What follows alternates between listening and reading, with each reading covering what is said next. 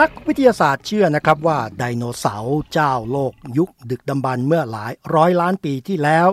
มีปัญหาความเจ็บป่วยคล้ายกับมนุษย์เช่นกันนับตั้งแต่โรคเกาต์ต้อกระจก ปวดข้อกระดูกพรุน พยาธิลำไส้ ฟันผุ รวมทั้งวัณโรคและปอดบวมเป็นต้น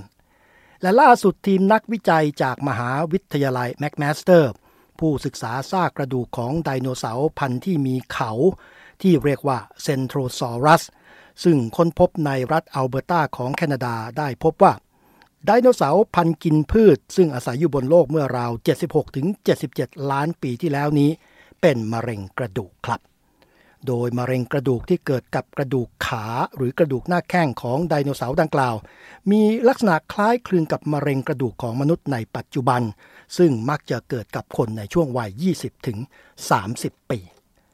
ในตอนแรกนักวิจัยได้คิดว่ากระดูกที่ผิดรูปร่างไป ในซากฟอสซิลที่ขุดพบเมื่อราว 30 ปีที่แล้วนี้ เป็นแค่รอยกระดูกแตก แต่หลังจากที่ใช้เทคนิคด้านการแพทย์ยุคใหม่เหมือนกับที่ใช้เพื่อวินิจฉัยโรคของมนุษย์ในขณะนี้ นักบรรพชีวินวิทยาได้พบว่า ร่องรอยดังกล่าวคือมะเร็งที่เกิดจากการเติบโตอย่างผิดปกติของเซลล์กระดูก และได้ลุกลามไปทั่วกระดูกหน้าแข้งจนถึงอวัยวะอื่นๆ รวมถึงปอดของไดโนเสาร์ด้วย มะเร็งที่พบในกระดูกชิ้นยาวอย่างเช่นกระดูกหน้าแข้งของไดโนเสาร์พันธุ์เซนโทรซอรัสดังกล่าว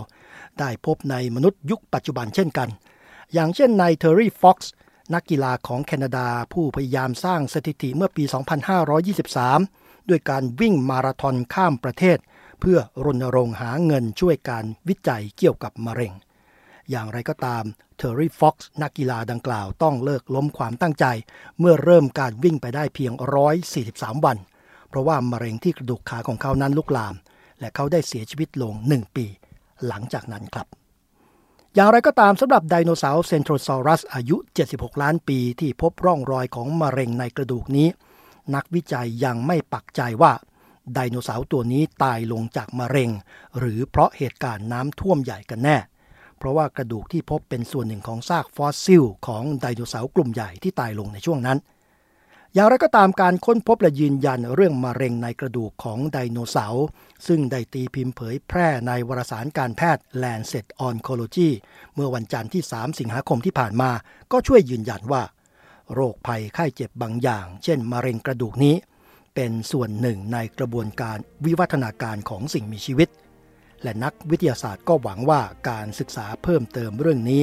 จะทำให้มีความเข้าใจมากขึ้นในเรื่องพัฒนาการและพันธุกรรม ของโรคมะเร็งครับ